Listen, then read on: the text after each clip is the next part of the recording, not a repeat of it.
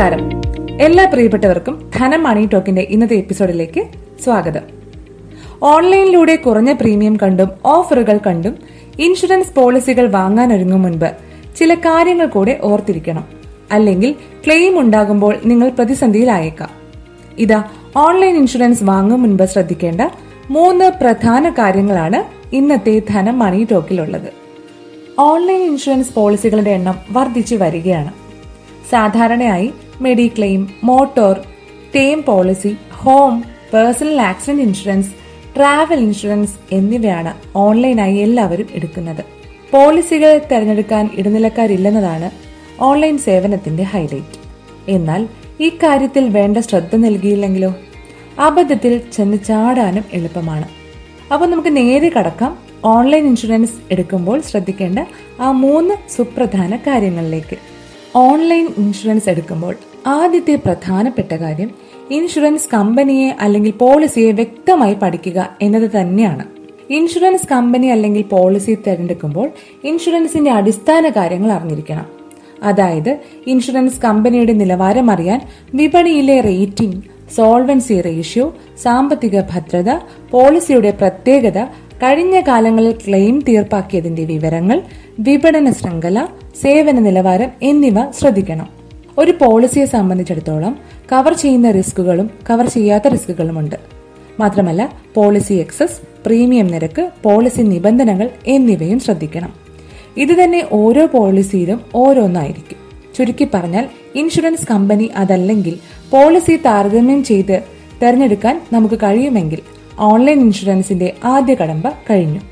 അടുത്തത് പോളിസി വിലയിരുത്തുക എന്നതാണ്. നിങ്ങളുടെ ആവശ്യങ്ങൾ ഉൾക്കൊള്ളുന്ന പോളിസി ആണോ എന്നത് ഉറപ്പുവരുത്തണം.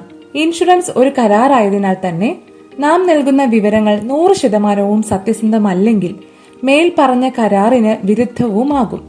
ഉദാഹരണത്തിന് ടേം പോളിസി മെഡിക്ലെയിം പോളിസി എന്നിവയ്ക്കായി ഓൺലൈനിൽ അപേക്ഷ നൽകുമ്പോൾ നിലവിൽ അസുഖമുണ്ടെങ്കിൽ അതിന്റെ വിശദവിവരങ്ങൾ നൽകിയിരിക്കണം.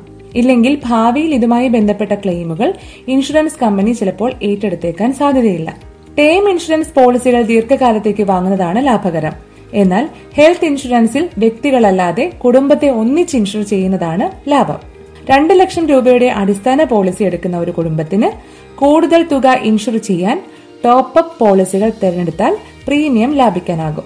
വരുമാനം ലക്ഷ്യമാക്കി ഇൻഷുർ ചെയ്യുന്നവർ ഇന്നത്തെ പണപ്പെരുപ്പത്തിന്റെ അഥവാ ഇൻഫ്ലേഷന്റെ തോത് അനുസരിച്ചായിരിക്കണം പ്രതിമാസ വരുമാനം തീരുമാനിക്കേണ്ടത്. ഇത് ആരോഗ്യ ചികിത്സാ രംഗത്തും ബാധകമാണ്.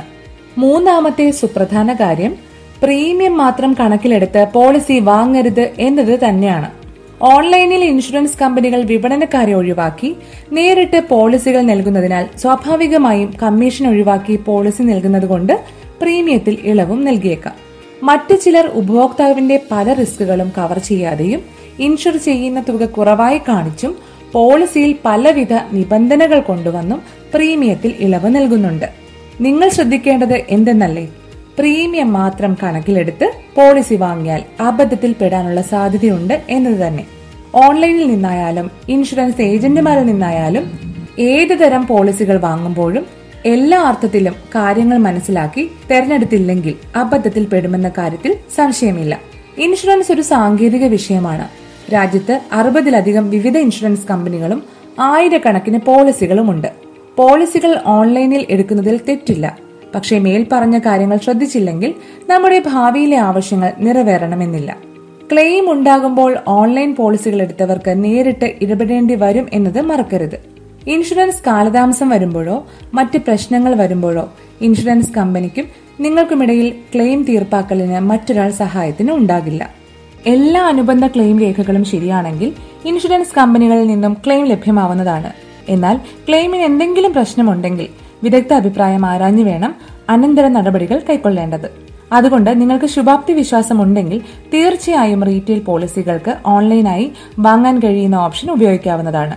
ഇത്രയൊക്കെ കാര്യങ്ങൾ പഠിക്കാനും തീരുമാനിക്കാനും തൽക്കാലം സമയമില്ലെങ്കിൽ ഒരു ഇൻഷുറൻസ് പ്രൊഫഷണലിന്റെ സഹായം തേടുന്നതും നല്ലതാണ്.